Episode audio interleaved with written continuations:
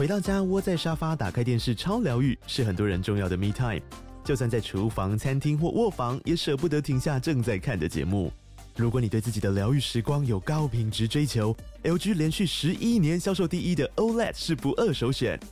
OLED 价格亲民又高质感的 A3 经典系列智慧电视，支援杜比世界与杜比全景声，追大场面的戏剧超过瘾。现在 LG 推出限量优惠，购买五十五寸 OLED A3 电视，再带一台二十七寸的 StandBy Me 闺蜜机，只要六万多块。StandBy Me 闺蜜机内建 Netflix、Disney Plus 等影音平台，可以摆床边、餐桌，甚至顶楼露台，家中每处都可以成为你的专属娱乐空间。快到资讯栏了解活动详情，用最舒服的姿势把 LG 电视看起来。九八新闻台 FM 九八点一财经一路发，我是阮慕华。哦，这个一月十五号开始哈，这个二零二四年美国总统大选呢，在美国中西部的爱荷华州已经拉开了序幕了哈。那主要是共和党党内初选哈，前总统川普啊，在这一场初选中啊，是大幅的领先哦，获胜的情况哈。其他呃有两个跟他竞争的美国共和党的这个总统大选的候选人呢，就是说要争取提名人呐。哦，都是这个差太远了，那个得票比率差太远了。看起来川川普是以这个应该会是一路获胜的姿态哈，进军总统宝座吧。至少是说跟这个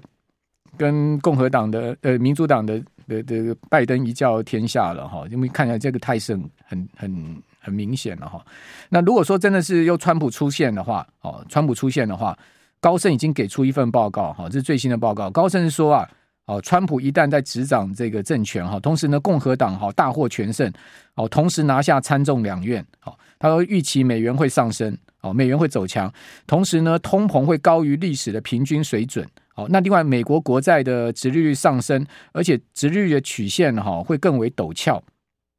好，那同时呢，也可以增会增加能源价格大幅波动的风险，好，到底为什么会是这样的一个报告方向哈？我们赶快请教红利投信投资策略部的邓正明副总，邓副总你好。主持人好，各位听众大家晚安。好，这个邓副总看起来已经川普之势是无人能挡了。川普再次挑战总统这个宝座的大位啊！哦，那如果说真的是如高盛所讲的，你觉得他的逻辑是什么呢？为什么川普如果再次拿下总统宝座，而且是共和党大获全胜的话，美元会强，哦，通膨会上升，哦，同时美国值率会上升，而且殖利率曲线会更陡呢？因为他的这个川普的竞选口号。还是一样，四年前 M A G A Make America Great Again 啊，所以听起来的话就是一个扩张性的一个一个政策了。那相对来讲，只要对美国有利，相对来讲对美国有利的，就是往前冲就对了。嗯，而且我看这个，如果说川普真的在未来，不要说真的当选，你现在开始在竞选的一个过程之中，如果说川普真的拿下共和党的一个等于代表权的话，那这话题就是围绕川普创创创十个大概。十个新闻的标题有五个以上应该是川普的，嗯嗯，回到又回到川普 belong 的一个世界，那等于就是美国的利益应该是它的核心。那当然相对来讲就会对美元就会有联想，还有就是说，是未来你看现在就是现在趋势是资产负债表要减量嘛，要减规模嘛。那换句话说，这个这个殖利率可能就相对来讲的话，如果说在外流通的债券变少的话，那是不是它的价格相对来讲？大家就有一个想象的一个空间，还有就是说，你现在基本上这个利率的水准，假设它利率现在始终维持目前的一个水准，没有立刻降的话，那市场也是推估了，就是殖利率会往上走哦，有个有个有一个有一个比例，全球的债券殖率都有可能往上去去去看往上升，这种可能性其实是蛮高的。那另外就是说，那债息的话，现在的趋势到底？还能涨到哪里去？我看昨天十年债息已经到四点零九了。嗯，上次那个时候跟各位听众有提到，就是说，因为这一波债息最高的是在去年，我记得是十月、十一月，那时候最高五趴嘛，是五点零几，五点零对，五点零五、五点零四。那最低的时候曾经来到三点八还是三点七八。其实它这个这个下下坠的速度非常之快，那也带动了债券市场的大反弹，一转十月以前的颓势。最后两个月大涨，那也带动股市大涨。那现在如果说债息直率往上走，你可以看得出来，那股市其实就碰到一些阻力。那未来来讲的话，等于因为你现在这个阶段，我觉得看起来市场是赌三月份还是有降息的可能。可是我们这边我们自己红利的内部经济学家看是这个三月份降息的几率还是比较低，但五月以后的话，几率就很高。而且或许联准会它采取的动，通常过去的经验是这样，升息升得很谨慎，然后降息的时候，累积的速累积的幅度和速度都会超乎市场的一个想象。嗯，平均降息的幅度，过去几个景景气循环大概降四百个 bips，所以这个四百 bips 几乎是把这个五点二、五点五的这个等于就是短期的利率几乎是削减了大半。那我不晓得这么，呃，这种这个不是一个预估值，这是过去一个统计的平均数字，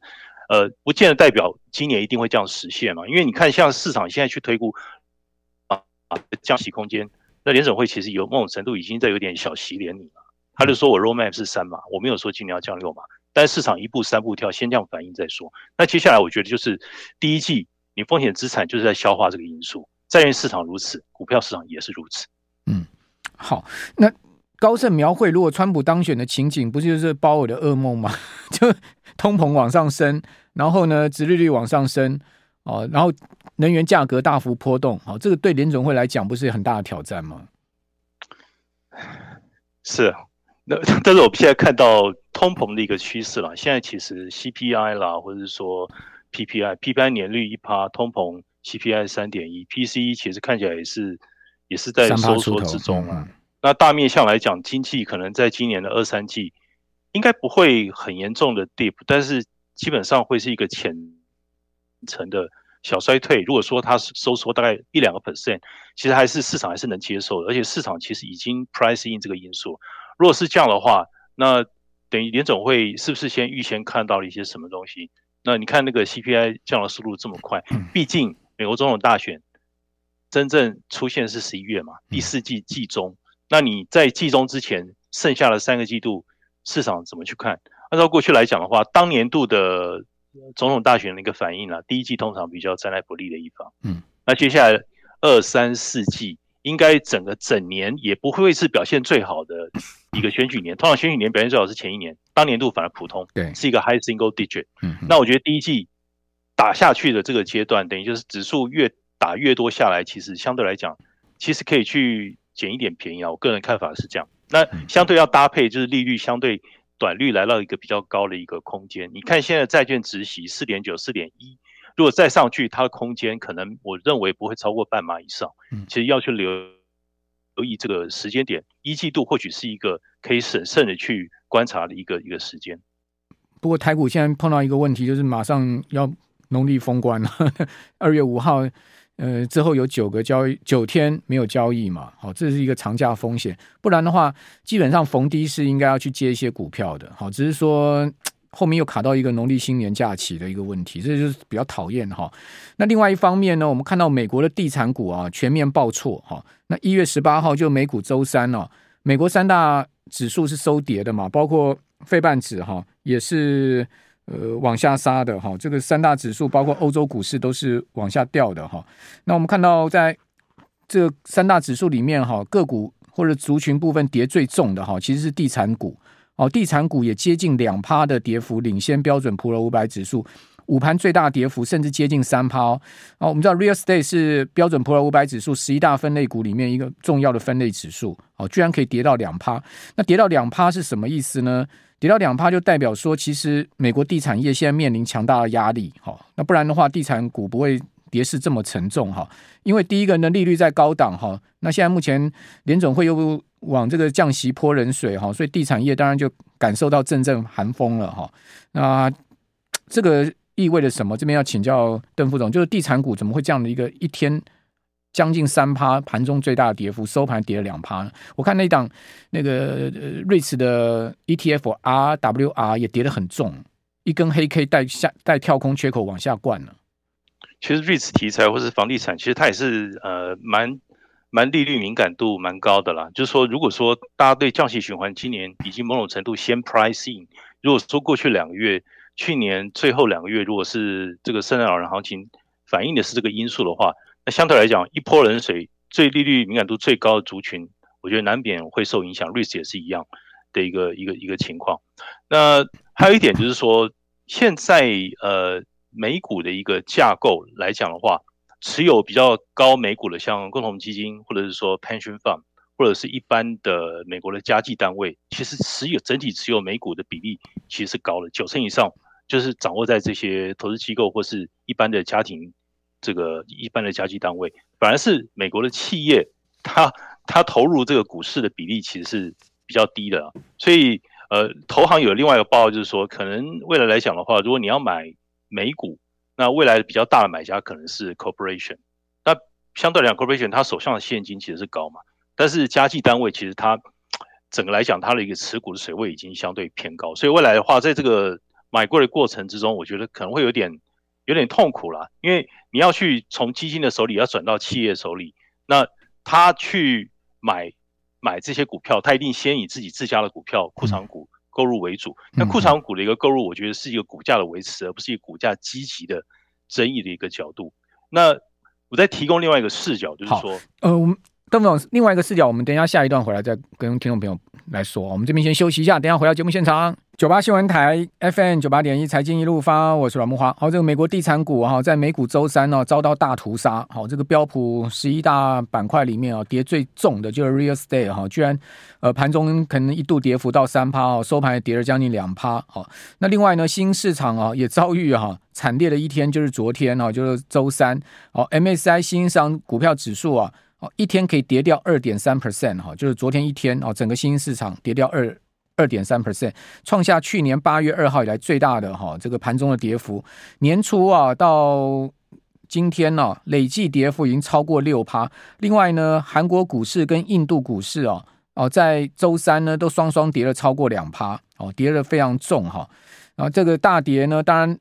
印度股市这么强势的市场哦，也都逃不过。另外，日本股市这两天也开始掉头向下哈。不过，日本股市仍然是相对强劲了哈。那新兴市场指数呢，出现这么大的哦，年度到现在三个礼拜就已经跌掉六趴的情况。呃，台股呢也不遑多让哈。台股呃，今年新年第一周跌掉四百点哈，然后第二周呢多空打平手哈，几乎没有什么涨跌，指数十几二十点的一个全周的变化哈。但本周哈，周三跟这个。呃，周二跟周三两天盘中最大跌点都到两百点上下，那如果把它加起来就四百点，然后四百点，那也就是说，如果说就昨天的最低指数破一万七千两百点来计算，从本波高点一万呃一月二号的接近一万八的位阶来算的话，大概差不多已经八百点，好，跌掉八百点，好，那你就算八百点的话呢，差不多也是跌掉了四趴以上了，哈，就是说整个空间上面哈也有四趴。哦，其实跟新兴市场指数差距也不是那么大哈，这个今年以来六趴的跌幅，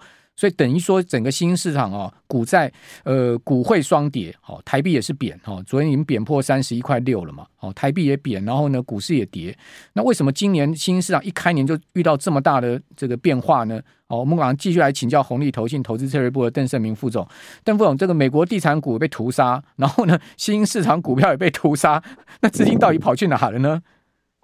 我觉得第一个效应是等于是它现在在兑现哦，就是之前呃过去两个月市场 pricing 美国会降息，等于就是股债同欢哈，股等于就是全球股市这个等于欢天喜地庆祝。但年初以来的话，因为这样等于就是它获利了结，一方面是这样，还有一点就是你就季节性来讲的话，选举当年总统大选，美国总统大选当年第一季本来就是。统计数据上来看是站在比较不利的这一点，就没想到它的回档速度这么快哈。那我们是认为本来是以 QQ 的角度去看，第一季应该会微幅回档，就没想到它是大幅回档，而且是快速回档。那美元，因为你原原本来讲，美元如果相对偏弱，温或者是温和偏弱，不要不要不要太快转强的话，相对而言的话，新兴市场是站在有利方。那看起来不是，那钱反而是呃保守的，因为回档，因为它要保留它的子弹，它是先回到非美元。呃，从非美元的一个一个标的回到美元的一个标的，他先跑跑回去了，因为利率往回往回升嘛，所以他第一件事就是先换成美元。所以这个部分短期来讲，风险资产受到了一些某种程度的一些压力了。不过我看就是，呃，从标普五百的角度去看啊，或者说从美元指数的角度去看，美元如果说这是一个温和回升，不是一个巨额回升的话，那或许对新兴市场来讲不是一个致命的一个影响哦。但我们要看后续的一个。呃，它的一个收缩的情况是怎么样？如果说标普相对来讲，连带影响到标普五百，它的一个修正的一个格局，如果是一个区间的一个整理，它是有序的区间整理的话，那第一季或许相对来讲的话，就是一个值得留意的一个一个相对来讲可以关注它是不是可以逢低介入的一个时间点。但如果说你可以看哦，就是说如果它是个卖压，如果说延续的时间比大家预期来来的更长，然后幅度来的更大的话，我们觉得就要去留意是不是景气的一个收缩是不是也超过大家想象的一个预估嘛？因为大家估今年大概二三季之交，其实是美国的景气是微幅收缩。嗯，那今年全年那呃。这个联总会的看法是，等于就是 GDP 今年是点阵图，今年是一点四，去年是一点八，所以这样的一个水准其实是还可以接受，虽然低于自然增长率两个 percent。嗯，好，那后面的策略您觉得就是逢低承接喽？好，第一季如果有比较明显的回档的话，呃，股债市都可以逢低承接，是这个是我们应该呃可以去思考的策略方向。是，但是有一点就是我注意到，就是说如果说。按照高盛的一个看法啦，就是今年的它的一个等于就是标普 S M P 五百它的 EPS 的一个增长率，说它鼓励它的增长率是五 percent。那如果说五 percent 是它的益友的话，这个减掉它的一个十年的实质的 real rate 一点六的话，现在大概三点三几。那这个水准可可说是过去十年以来相对比较低的一个水准。就是说我的超额报酬，我投资同样投一笔钱在股市，它的超额报酬相对于债券。它这个超额报酬是有点不太够的，嗯，就是说这个相对来讲，在二零一零年十年十几年前的时候可能是比较高的水准，经过那十几年的一个股市的一个多头，特别是过去五到七年多头之后，现在这个超额报酬不是很高，在今年来讲，那是不是我股价的一个修，透过股价的修正，或者说我类股的一个轮动转换，我要去转换出比较低的，或者说我市场干脆去逢低承接比较低的类股，甚至我不要去买这个七巨头了，七巨头可能太太。太集中了，too crowded。那我去买一些可能不是属于指数权重比较高的，因为它基本上是不是走到各国来讲，走到中小型的一个 tech 这种这种 cap 的可能性，或者说我走入一个防御型的一个一个股票。那因为经济如果说相对来讲，它的一个增长不是一个大幅增长的一个情况，甚至一个小幅微幅收缩、温和衰退的环境之下，是不是 consumer staple 是比较有机会？嗯，那还有就是说。这个 defensive 的防御型的一个类股，甚至 healthcare，在一季度相对来讲，它是比较偏向正报酬。我会注意到这样的一个情况，还蛮有季节性的一个特色。高盛只看五趴的 EPS 增长，这好像比华尔街的 consensus 低很多。因为我看到华尔街的 consensus 就今年呃 S M P 五百的 EPS 增长应该有十一 percent 嘛，那。这也其实也说明了您刚刚讲的这个这一点哦，就是为什么今年以来，其实从去年第四季哈，十一月、十二月股市一直涨哈，但是你会发现有一个市场哦，它还是一直在吸引资金流入，就是 Money Market Fund 哦，大家可以看到 Money Market Fund 它现在目前的美元的这个货币型基金的呃这个资金啊，还是接近六兆美元的高点哦，它其实并没有。资金并没有外流哦，股市怎么涨它都不动如山？这是不是又是说明了您讲的是这样子？大家大家觉得还是放五趴就算了，还是怎么样呢？对啊，你你你如果说气，我之前有跟各位听众报告，就是说你要靠获利去支撑你的这个 price return，你的总回报本来就是一件很辛苦的事嘛。那本一笔的调整一定最快，那资金行情一定是最猛烈的。那你开始讲获利的时候，这个就是比较辛苦，就是代表就是大盘进入一个比较。呃，高原期或者说比较需要更多的激励因素，那今年可能我觉得比较大的一个激励因素可能来自于政府，因为为什么？因为今年大选年，嗯，全球大概数十个主要的大选，五五六十个，全球都在选，台湾刚选完，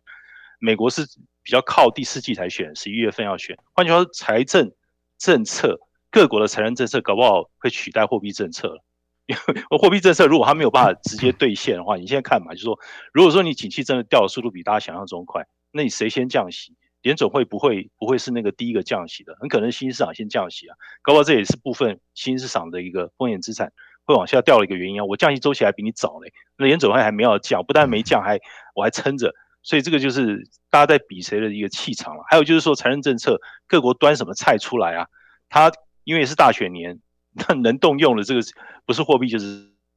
财政嘛，所以今年可能是一个财政年啦。那这样去看的话，那我市场回到一个比较比较 hardcore，等于就是一个比较基本盘的话，难怪会涌向美元啊。OK，那市场越涌向美元，我相对来讲，我觉得新兴市场它就会比较辛苦一点，必须等到美国的降息周期开始比较明朗化之后，可能第二季之后，或是第二季之前一季末的那个时候，看起来美国要降息了，那个时候可能我觉得。或许是另外一个 trigger point。好，那高盛最新的看法哈，他不但认为说呢，二零二四年就是今年 S M P 五百 EPS 啊成长只有五趴，他认为二零二五年也只有五趴，等于说呃今年跟明年呢、啊，美股的 EPS 增长都会进入到一个非常低基期的状况，就是只有五趴的这样个位数增长。同时，他看好罗素两千啊，未来十二个月的 return 会有十十五趴，等于说罗素两千是他最看好的指数。是高盛现在目前的看法是这样吗？对，然后他看标普五百，大概就是呃比较高的个位数的增长吧。今年现在是四千七百多，他看年底的时候是五千一啦，所以这个 total return 其实不是一个非常高的一个 total return。嗯，那我个人看法是，未来来讲，如果说有一些逆风发生，如果真的集中在第一季的一个时候，那它的回档可能顶多就是介于三到五个 percent。我觉得要浓重的跌破五 percent，这种几率其实也不是非常大了。目前看起来是这样。您说什么跌破五 percent？哪个部分？没有，就是说从目前的水准，其实四千七标普哦，你是说指数的空间？对对对，指数下跌的一个空间，我觉得介于两到五个 percent，五 percent 应该是上限。所以今年真的，嗯，对，今年就是波动，但是也不是一个非常大的波动年，是这样。我觉得一季度是一个 range trading。的一个情况，哦，OK，就是区间区间这个交易的这个情况。那那那第二季、第三季你的看法呢？我的看法会渐渐的，因为美国大选要开始对齐，要开始接近大选的一个时间。嗯，通常美股至少以美股本身来讲啊，其他股市或许浓重的受到美股影响。嗯，美国股市应该逐季的往上个位数的一个往上攀升。嗯，今年就相对来讲的话，就是可能是一个第一季先回档，然后二三四季慢慢的往上爬升的一个阶段。那如果没有出现太大的一个意外啦，那相对来讲的话，选举大选年了。谢谢。